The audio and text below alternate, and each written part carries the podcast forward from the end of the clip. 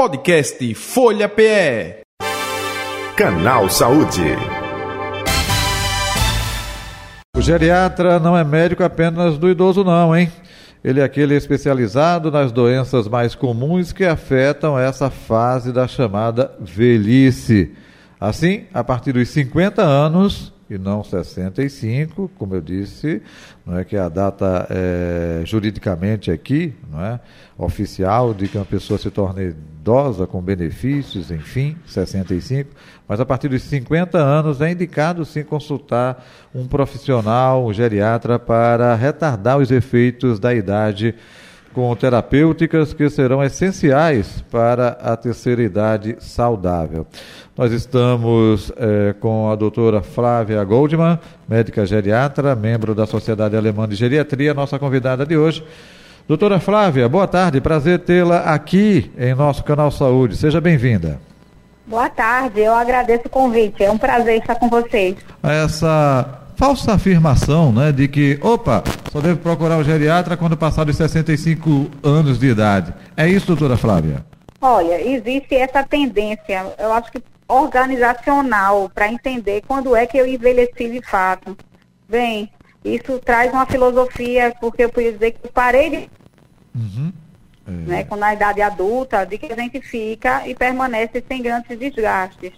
A partir dos 40 anos, como as poucas pessoas falam, 40, aguenta, ocorrem mudanças, sim, inerentes ao envelhecimento. Uma é clara, perda de 40% da sua capacidade visual para ver de perto. Não tem aquele que síndrome do braço curto, Isso. eu não consigo ver de perto, tem que esticar o celular para ler.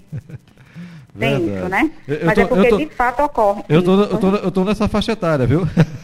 É, pronto, eu tô nessa faixa etária. E aí, de fato, isso faz parte do envelhecimento. Isso não foi uma doença, isso foi uma condição do envelhecimento que ocorre com todos nós, a partir desta data, a idade 40 anos. Ah, pode ser com 42? Pode, porque entenda-se que existem oscilações de pessoa para pessoa. Uhum. Claro, mas vai acontecer com todo mundo. Isso chama-se, é um processo sem essência. E aí o que acontece? A gente começa a andar um pouco mais lento, não corre do mesmo jeito. As famosas farras que os jovens faziam, os a partir de 40 anos já se sentem mais cansados, ressacados, não conseguem acompanhar o ritmo. Ué, que ritmo? que não consigo acompanhar. A partir de quando eu, eu sinto que funções minhas não estão mais como eram antes. Mas estereotipadamente, a partir dos 65, é uma idade de texto política e jurídica, para inclusive ter aposentadorias, e assim a gente diz de repente idoso, e não foi de repente a pessoa é, talvez não tenha percebido ou não tenha é, se preparado é, para isso, né, doutora?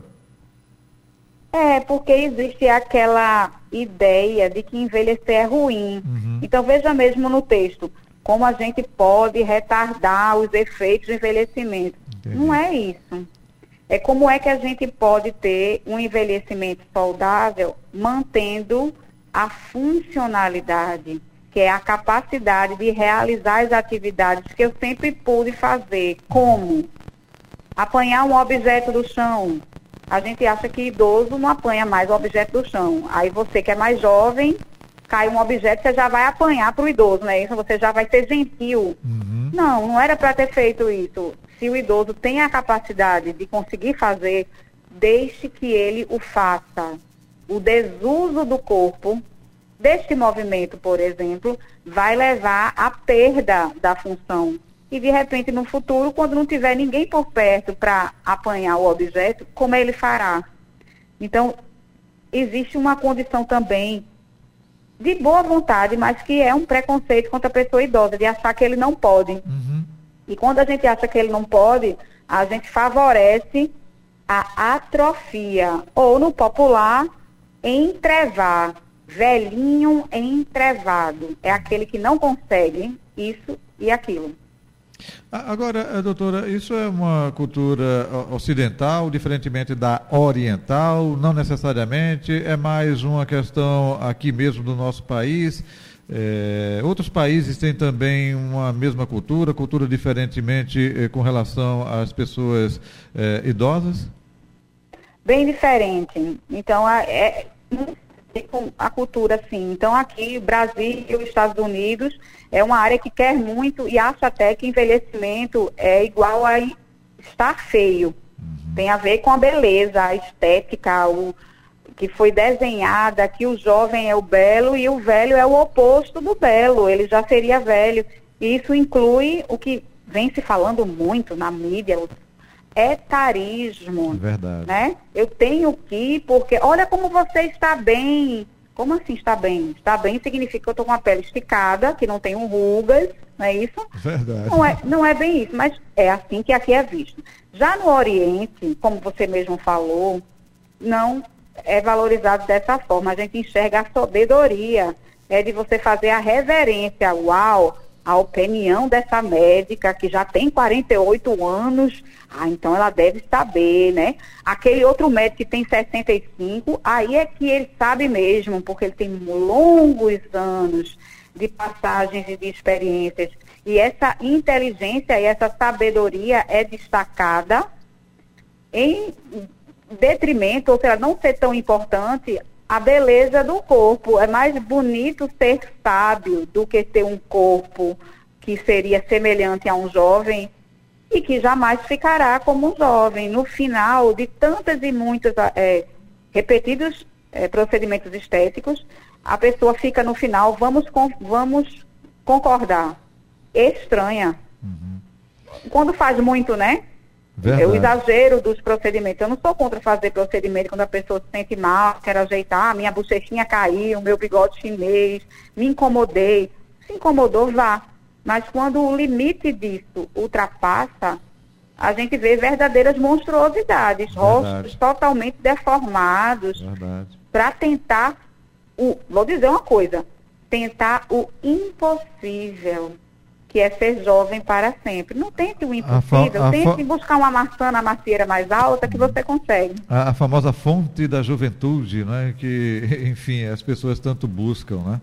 Que buscam, tem filmes sobre isso, todo mundo sempre quis. Os egípcios, eles se embalsamaram, fizeram múmias, né? Colocaram ouro no sarcófago para levar. Uhum. Só que eles não levaram. A gente já viu que eles não levaram. E essas múmias, elas eram bem feias, porque elas eram também de cruzamentos entre pessoas da mesma família, porque eles queriam manter o ouro dentro de, deles mesmos. Perfeito. E aí deu até deformidades por cruzamentos que dariam anomalias, como por exemplo irmão com irmão, mas tudo no primos, intuito né? de é, primos. E aí de repente perceberam que não era tão belo o faraó e fizeram aquela, aquele chapéu, né? Não é o chapéu, né? Aquela cabeça de touro, do que quer que seja, para disfarçar um pouquinho aquela monstruosidade. E os idosos do Japão prezam comer na sua cultura sentado no chão, né? Arrozinho, mesa no chão.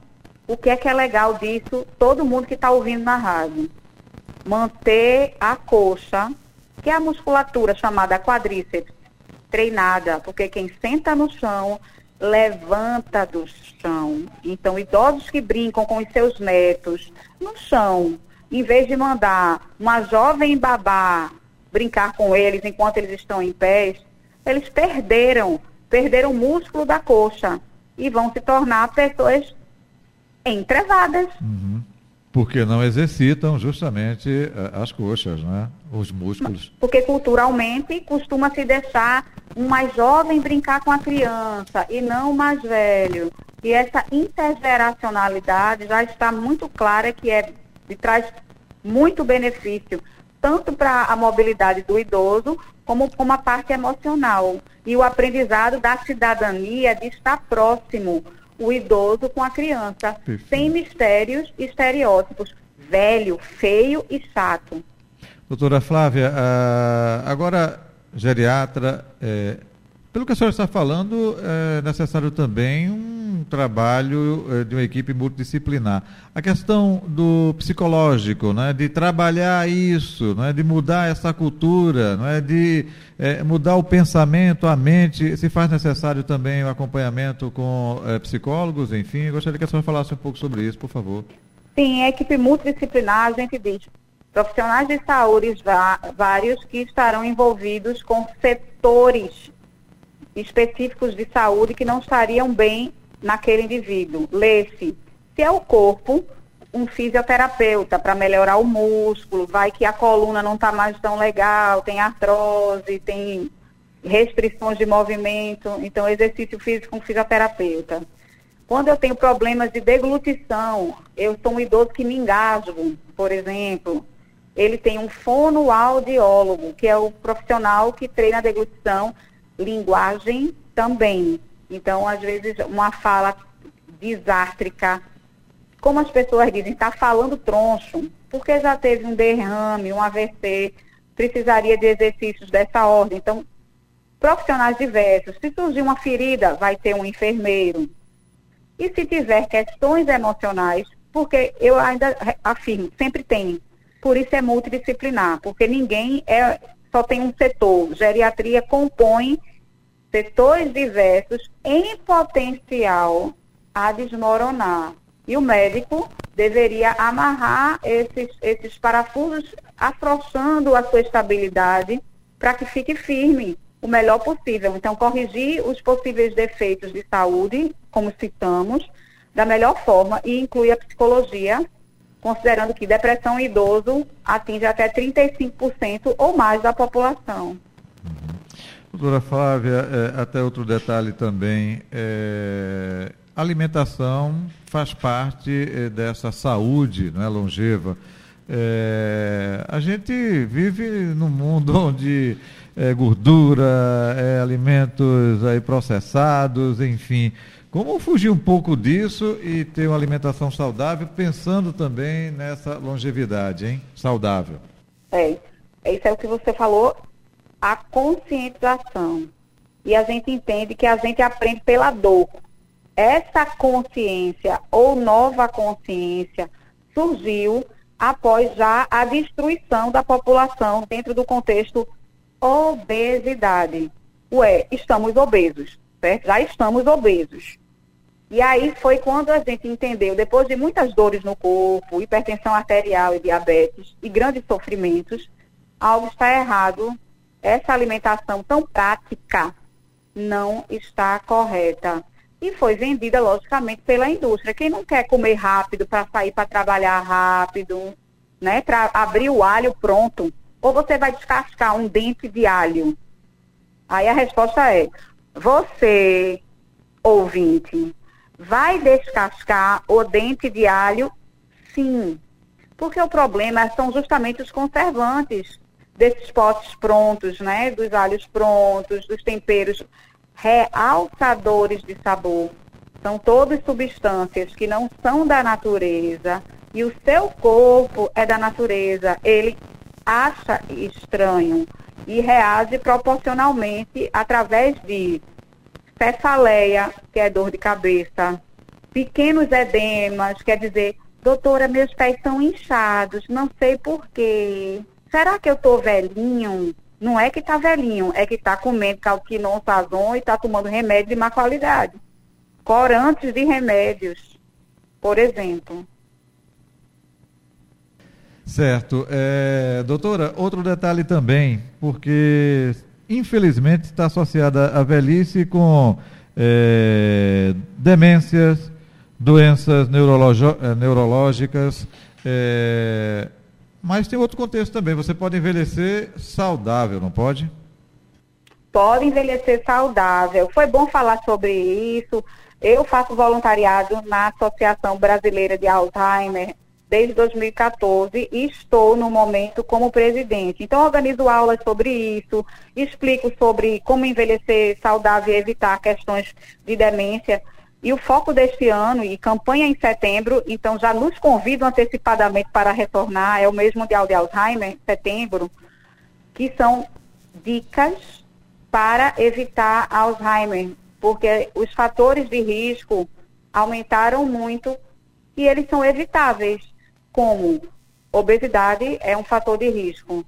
Tabagismo, quem pensava que era só o pulmão e ter câncer, não, ele atrapalha a saúde dos neurônios, que é as células do cérebro. É, o álcool também, não preciso dizer que ele é relacionado ao Alzheimer, mas ele é relacionado à demência alcoólica. Temos várias pessoas idosas, que você acha que idoso já não bebe, né? Isso, pensa isso, mas é preconceito. Existem dependentes de álcool que já eram dependentes aos 40 e que ficaram idosos, gente.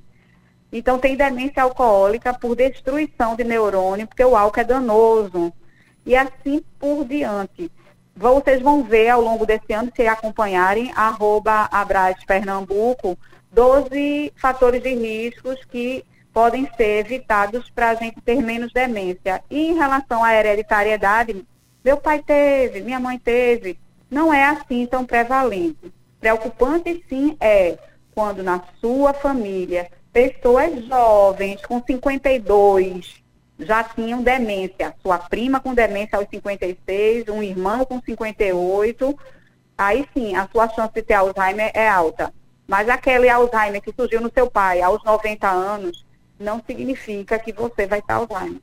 Perfeito. Doutora Flávia Goldman, mais algum detalhe que a senhora gostaria de acrescentar? Estamos chegando ao final aqui do nosso canal Saúde. Fique à vontade, aproveitando, já agradecendo pela sua atenção aqui com o nosso quadro. Onde encontrá-la nas redes sociais ou o próprio contato que a senhora disse que participa aí como presidente aí da associação? É, Fique eu à vontade. acho muito legal. Olha, eu queria dizer, se vocês quiserem seguir a rede social, arroba doutora Flávia Goldman uma outra boa, que é uma clínica gerontológica, é o arroba clínica busca vida, arroba terapia da floresta, e esse é fundamental para tratar ansiedade, uma técnica que acalma muito através de contato com a natureza. Então, um abraço para vocês e o pessoal da Abraço, que eu gosto muito do voluntariado arroba Abraço Pernambuco. Dicas sobre como conviver com uma pessoa com demência. Doutora Flávia Goldman, muito obrigado, viu, pela atenção de sempre. Um abraço, saúde e paz. Gratidão, Até um próximo. Uma boa tarde. Voltaremos a conversar antes de setembro, justamente para falar essa questão aí do Alzheimer. Já de antemão já lhe convido, viu? Pra As gente 12 bat... dicas, isso. Pronto, justamente para bater um papo, falar sobre essa questão também. Saúde e paz. Mundial. Saúde e paz para a senhora. Igualmente. Tudo de bom. Paz, senhor. Tchau. Conversamos com a doutora Flávia Goldman, médica geriatra, membro da Sociedade Alemã né, de Geriatria. Foi a nossa convidada do Canal Saúde de hoje. Canal Saúde que vai ficando por aqui, gente. Podcast Folha PE. Canal Saúde.